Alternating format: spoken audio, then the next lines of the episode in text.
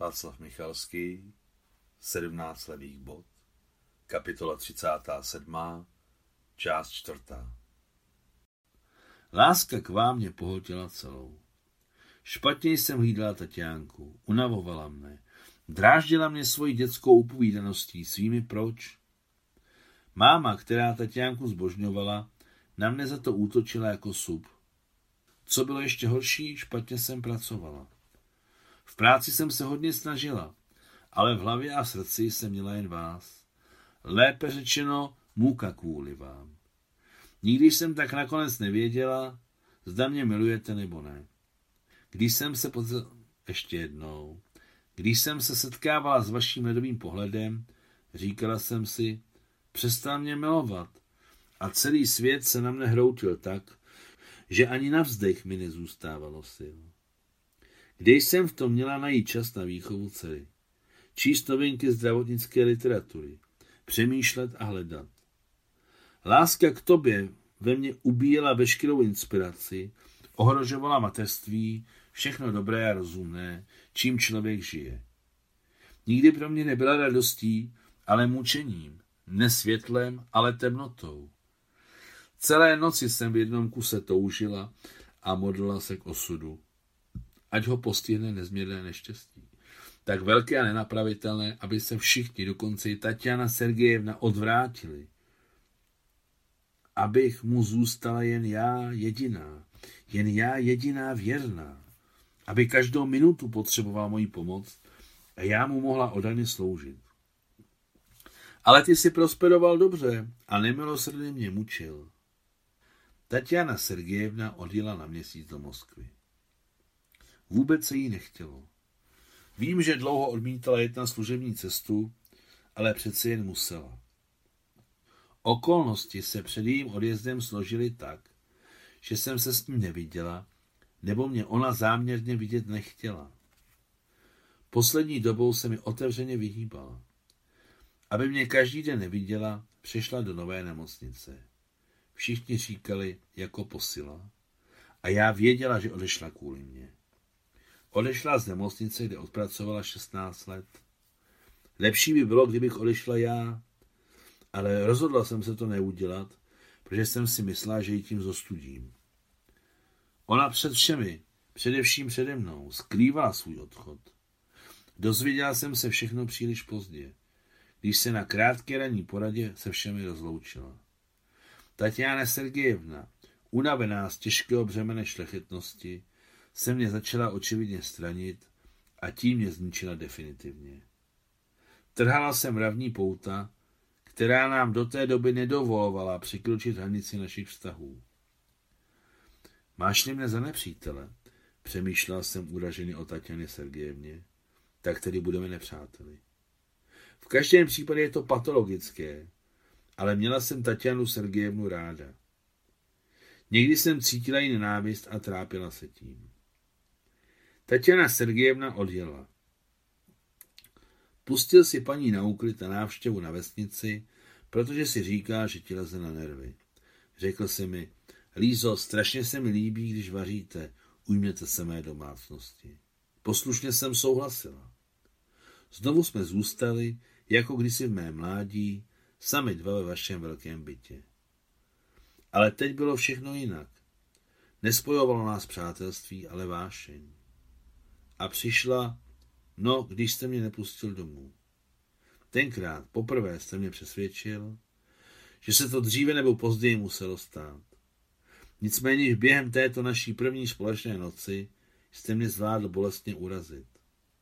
Nad ránem, vysílen únavou, jste mi řekl, ve dvou neusnu. Zvykl jsem si spát sám, jděte Lízo na pohovku. To by se zdálo, že v tom není nic urážlivého, ale já se rozplakala.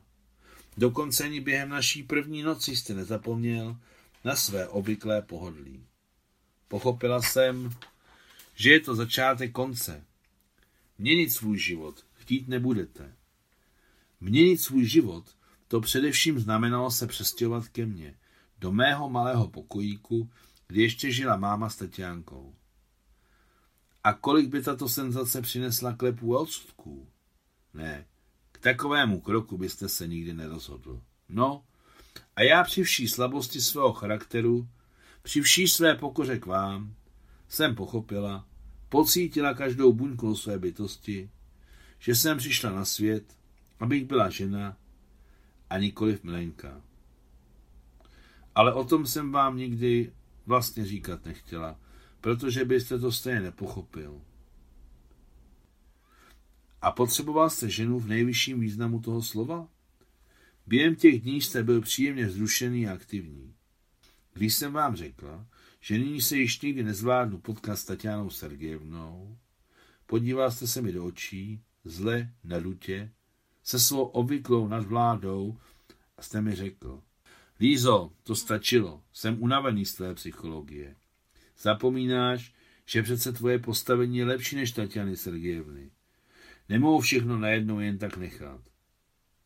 Ne, Bůh chraň, vy ji nesmíte nikdy nechat.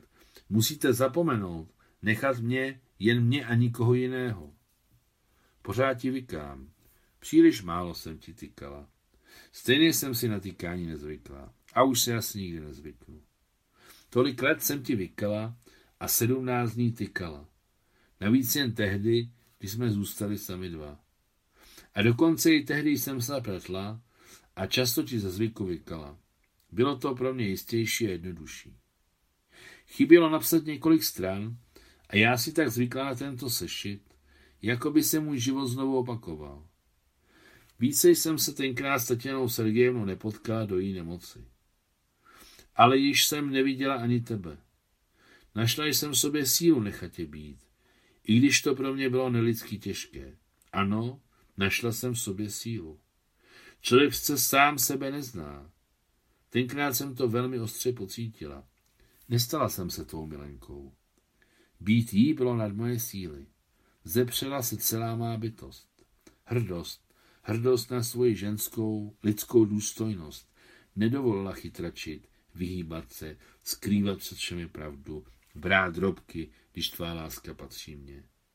Ne, nemohla jsem přistoupit na kompromis. To dělají ti, co nemilují. Říkají, že milovanému je možné všechno odpustit. To není pravda. Odpustit je možné tomu, koho nemilujete.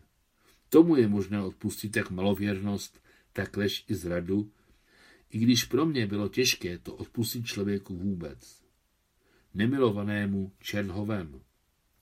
Tomu, koho nemilujete, to ještě odpustit lze, protože ho stejně nemilujete. Ale tomu, koho milujete, milovanému něco takového odpustit nelze. Zkrátka nelze. Více už jsem vás nemohla vidět, ale ani nevidět. Byl jste v klidu a velmi spokojený, jelikož se všechno dalo do pořádku. Když jsem se ti pokoušela vysvětlit, jak se cítím, byl jsi bez sebe. Všechno je v pořádku, jinak by to být nemohlo. Nechápu, Lízo, co vymýšlíte. Jako bychom se bavili v různých jazycích. Ne, nic jsem nevymýšlela. Měla jsem málo vzduchu, dýchat jsem nemohla. Tenkrát jsem si náhodou přečetla větu, nepamatuji si od koho, asi od Gorkého. Lepší hrůzný konec, než hrůza bez konce. Měla jsem z toho radost, jako bych udělala objev. Jak jednoduché, zamyslela jsem se. Jak jednoduché. Taťánku, přemýšlela jsem, vychová Taťána Sergejevna lépe než já.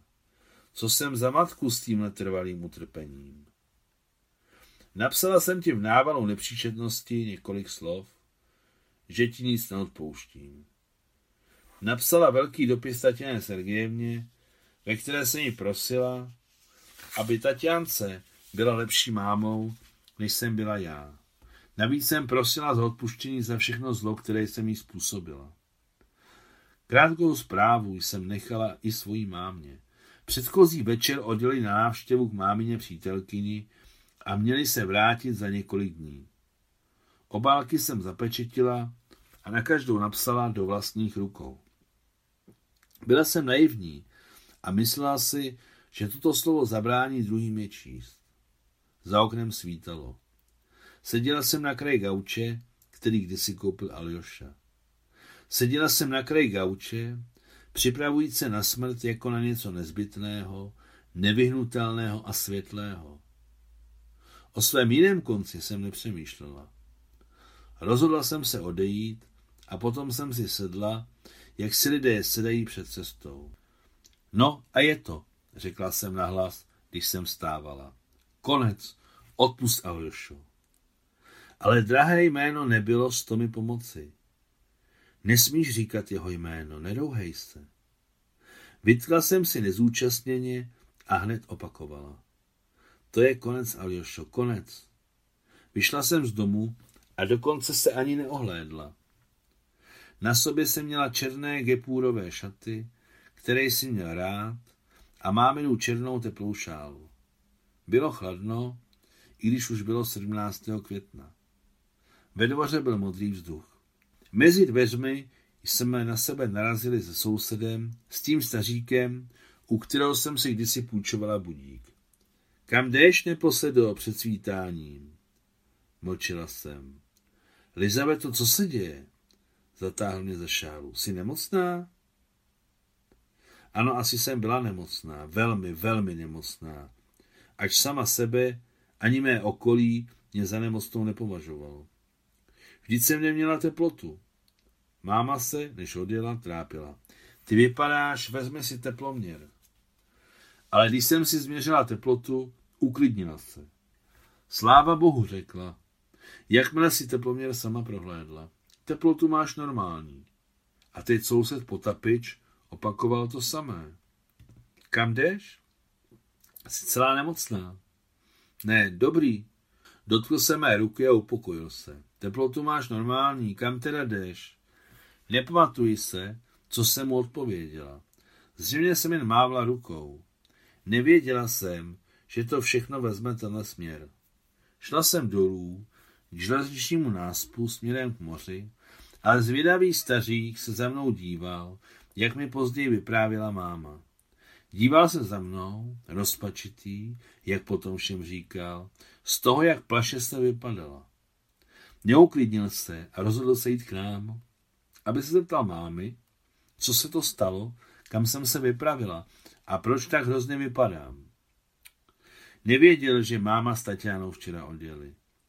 Zašel k nám do pokoje, asi jsem zapomněla zamknout, a uviděl na stole 3 dopisy.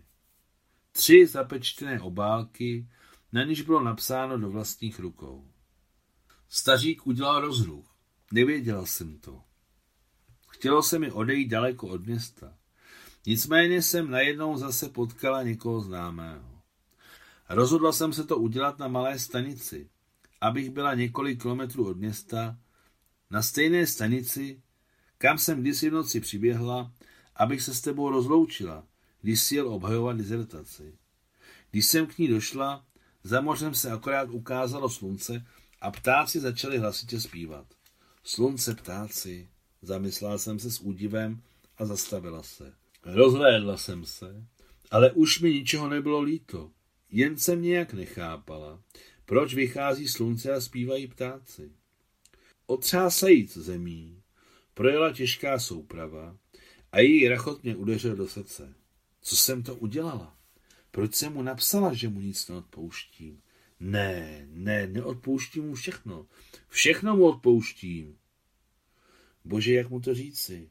Bože, nemohu umřít, aniž bych mu to neřekla. Ale vrátit domů jsem se nemohla.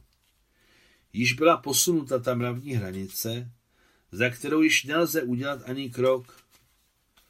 Telefon, zamyslela jsem se.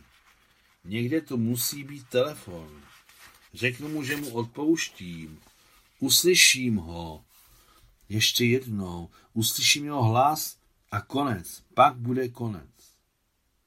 Prošla jsem okolo garáže nebo něčeho podobného. Vrata byla otevřená a dveře do místnosti také do kořán.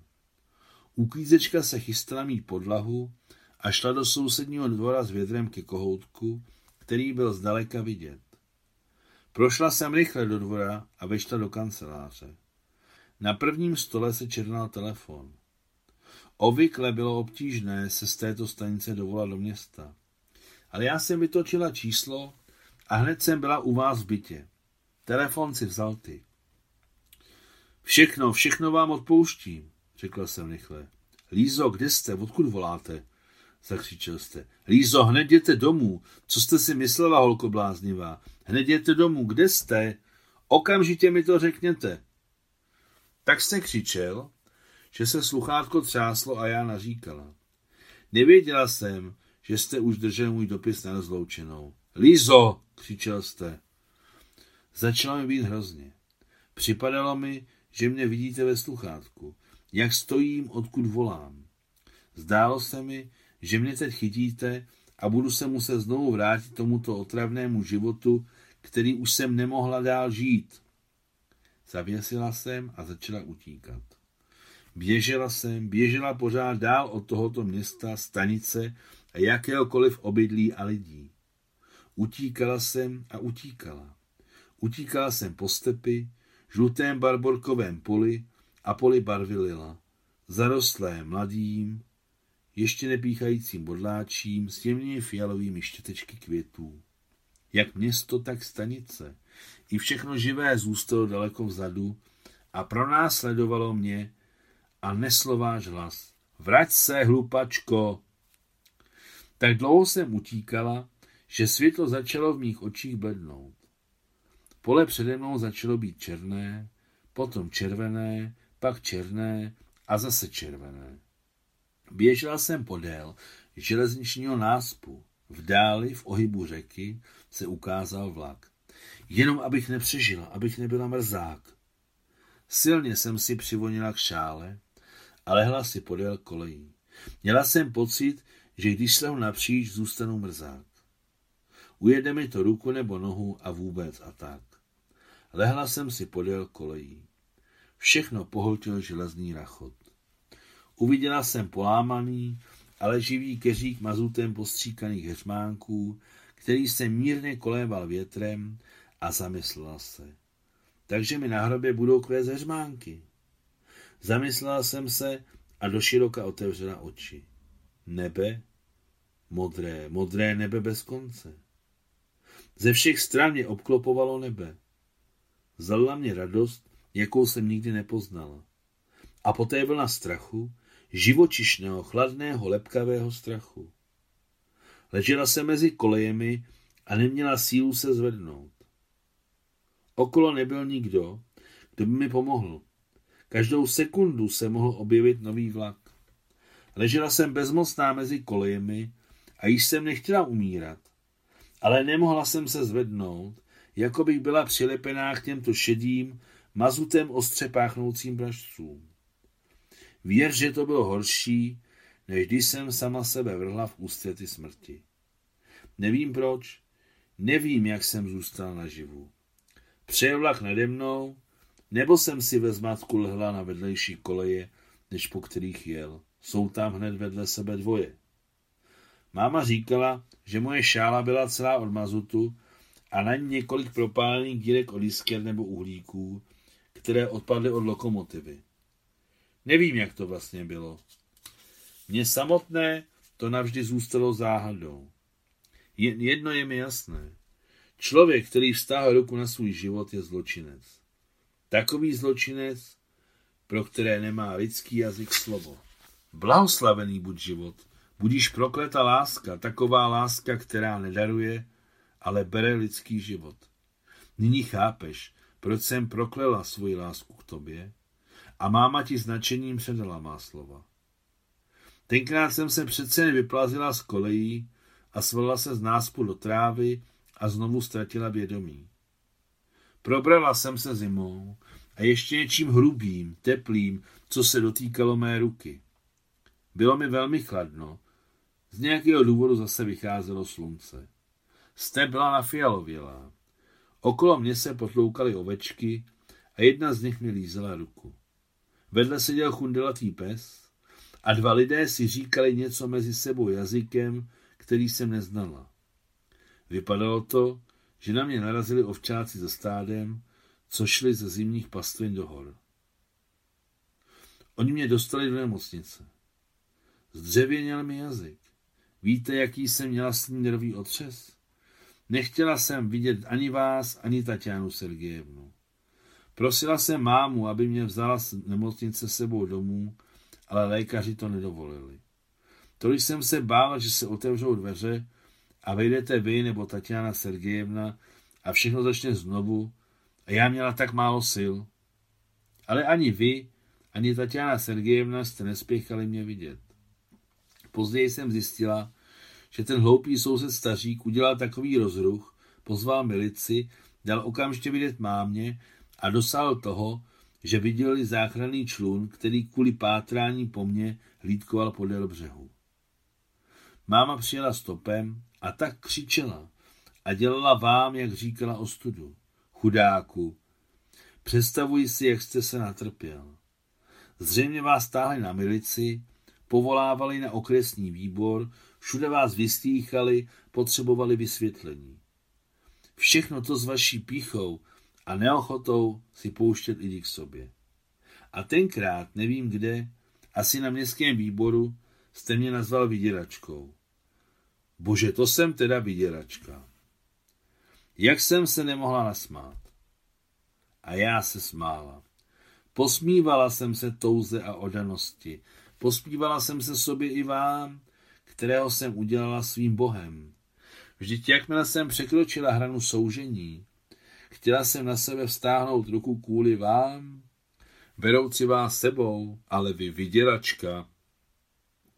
Šlo se tomu snad nesmát a já se smála, ale byl to hodně hořký smích. Bála jsem se zbytečně. Ani ty, ani Taťána Sergejevna jste za mnou do nemocnice nepřišli. Máma mi později vyprávěla, že vám oběma řekla, jestli se klizavě jen přiblížíte, zlámu vám podrazáci ruce a nohy. Hajzlové, kam jste tu holku dostali? Všechny vás ničím. Nevím, zda tě zadržovalo tohle nebo to, že naše vztahy se staly městským tajemstvím a vás sledovaly stovky zvědavých očí.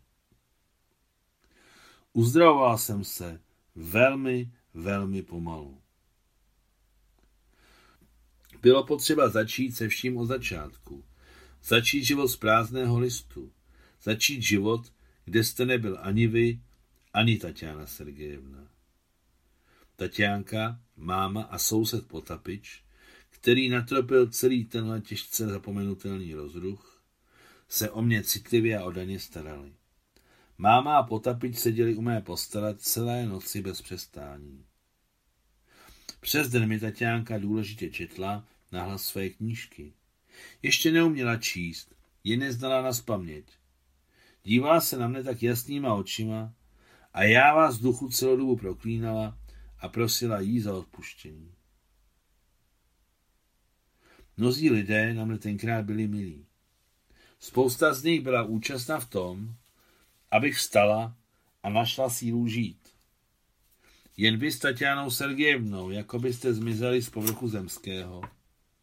Přežít mé duši pomohly Taťánka a Aljoša a jeho poslední volání Lízo, Lízo, Lízo, Lízo, Lízo. Nyní jsem pochopila, dohadovala se, co mi chtěl říct. Byl to odkaz žít důstojně. A ještě mi pomohl Romain Rolland. Ano, Romain Rolland. Potapič mi nosil spoustu knih z knihovny, ale já je nečetla. Dělala jsem, že ano, ale nechápala jsem nic. Jednou mi Potapič přinesl 4 knihy v krásné vazbě višňové barvy vykládané zlatem. Jan Krištof. Překrásné vydání. Koupil je na bližším trhu. Dárek mě dojal. Věděla jsem, že stařík sotva vyjde a takový dárek. Čti, neposedo. Z vděčnosti k Potapičovi jsem se donutila, začala číst.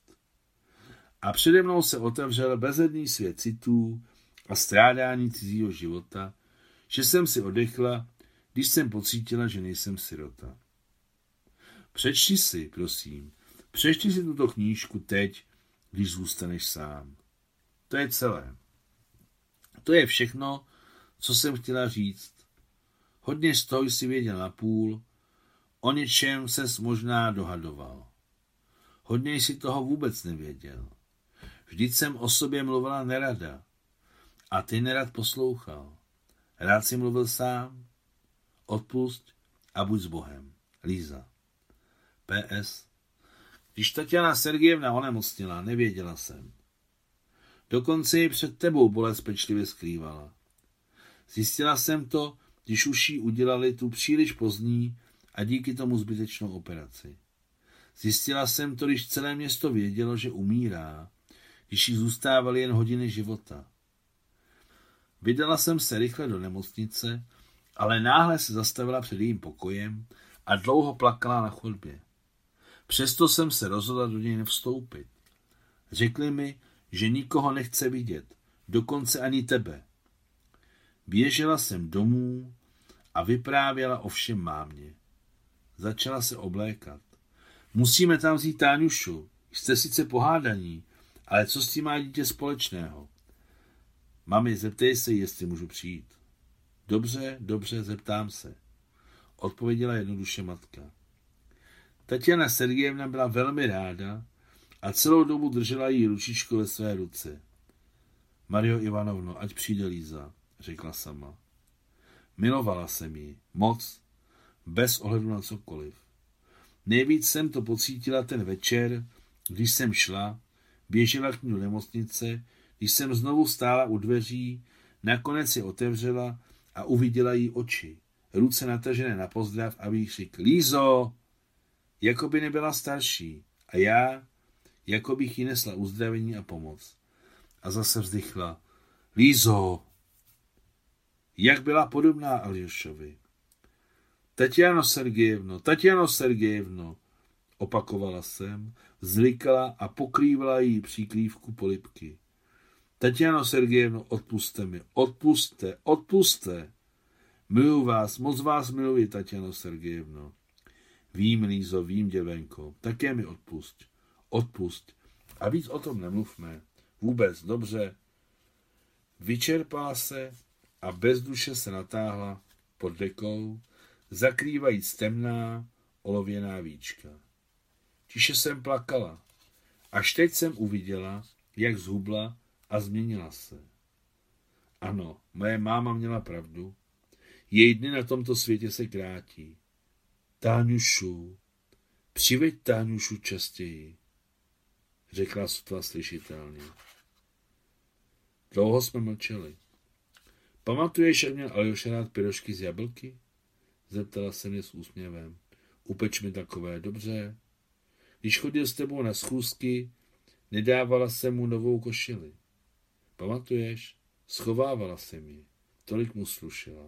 Rozčiloval se. A Táňa, pamatuješ si naši první paní na úklid? Dívala se, kam ji schovávám a řekla mu to. Byli jsme spolu zajedno. Taťána Sergejevna se usmála. Lízo, pamatuješ, jak měl tenkrát smaženou plotici? Popros Mariu Ivanovnu, ať mi ji osmaží. Sama ji osmažím, plakala jsem. Lízo, vezmi si Aljošovy pruty, všechny jeho knihy, všechno. Schovávala jsem jeho brindák, dudlík, čepeček. Celou tu noc jsem proseděla u její postele. Ona místy omdlévala, tu začínala mluvit o Aljošovi. Prosila mě, abych jí vyprávěla o Aljošovi to, co nevěděla. Jak jsme se setkali, jak jsme se zamilovali. Poslední dny, ty víš, jsem strávila u její postele. Jen jednou si na tebe vzpomněla. A to jen proto, že jsi tam byl. Když jsi odešel a já zůstala, jako ty všechny poslední noci, u ní hlídat, ona se přemohla a řekla. Lízo, jeden čas jsem myslela, že tě miluje a bylo mi strašně. Nevím, proč jsem ho tak celý život milovala. Bylo to moje soužení. Kdyby se nevěděla, jaké je soužení, teď ho nenávidím. Pohrdám jím. A co má nyní z mého pohrdání? Pohrdám jím. Celá se otřásla a zmuchlila deku. A dlouho ležela bledá, nemajíc dokonce sil otevřít víčka. Poté, aniž by otevřela oči, šeptem pokračovala. Chci, abys věděla. Pořád ho miluješ. Dneska jsem to pochopila. Můžeš se za něj vdát, ale kvůli tobě, Lízo. A hlavně kvůli Táňuše bych to nechtěla. Vím, bude tě zase pronásledovat. Jen pro své potěšení. Nemiluje tě, věř mi. Jen pro své potěšení. Na poslední straně bylo obyčejnou tuškou malým, rychlým písmem napsáno. Tato noc nic nezměnila. Zůstal si věrný sobě a já sobě. Téměř první, co jsi řekl dnes, bylo, je dobře, že máš pokoj. Maria Ivanovna a Táňuša zůstanou bydlet tam. Tak to bude klidnější. Ty se ani nezajímá, zda souhlasím odloučit se od dcerky, jestli se po tom, co jsem prožila, chci stát tvojí ženou. Myslel jsi, že když si to rozhodl, že to nebude zpochybněno. Pochop. Nejsem ta Líza, pro kterou každé tvoje slovo bylo zákon. Zákon to je moje svědomí, mé přání. Lízo. Psal před smrtí Aljoša. Pochopila jsem, co mi zanechal. Lízo, celou svou duší miluji vlast. Lízo, nauč se žít pro lidi. Lízo, buď spravedlivá a krajně čestná. Lízo, pracuj tak, aby ti lidé řekli děkuji. Lízo, ať z Táňušky vyroste to nejlepší z nás. Lízo, musíš prožít 2 životy, můj a svůj. Vidíte? V tomto mravním zákoně, který se pro mě stal životním měřítkem, pro vás není místo. Rozlučte se ještě jednou, nyní navždy. Líza. Konec 37. kapitoly.